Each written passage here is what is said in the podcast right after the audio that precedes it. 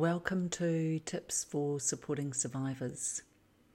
Hi, my name's Gloria Masters, and I run the YouTube channel Handing the Shame Back, a channel dedicated for child sexual abuse survivors here in New Zealand and globally. So, my tip for this week is simple, really. We look at our Vietnam vets and our war vets and we applaud what they have done for us and our countries respectively.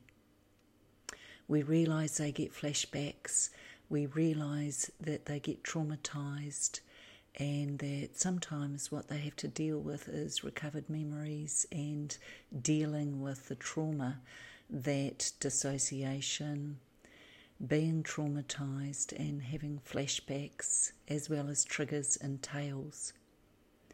So, here's a small but important point. For survivors of child sexual abuse, we have the exact same thing. The difference being we are not necessarily applauded or trained for this. Uh, we are not put on platforms or supported. So, my tip to you, please, lovely supporters out there, is to check in. Check in with the fellow survivor in your life and just see how they're doing.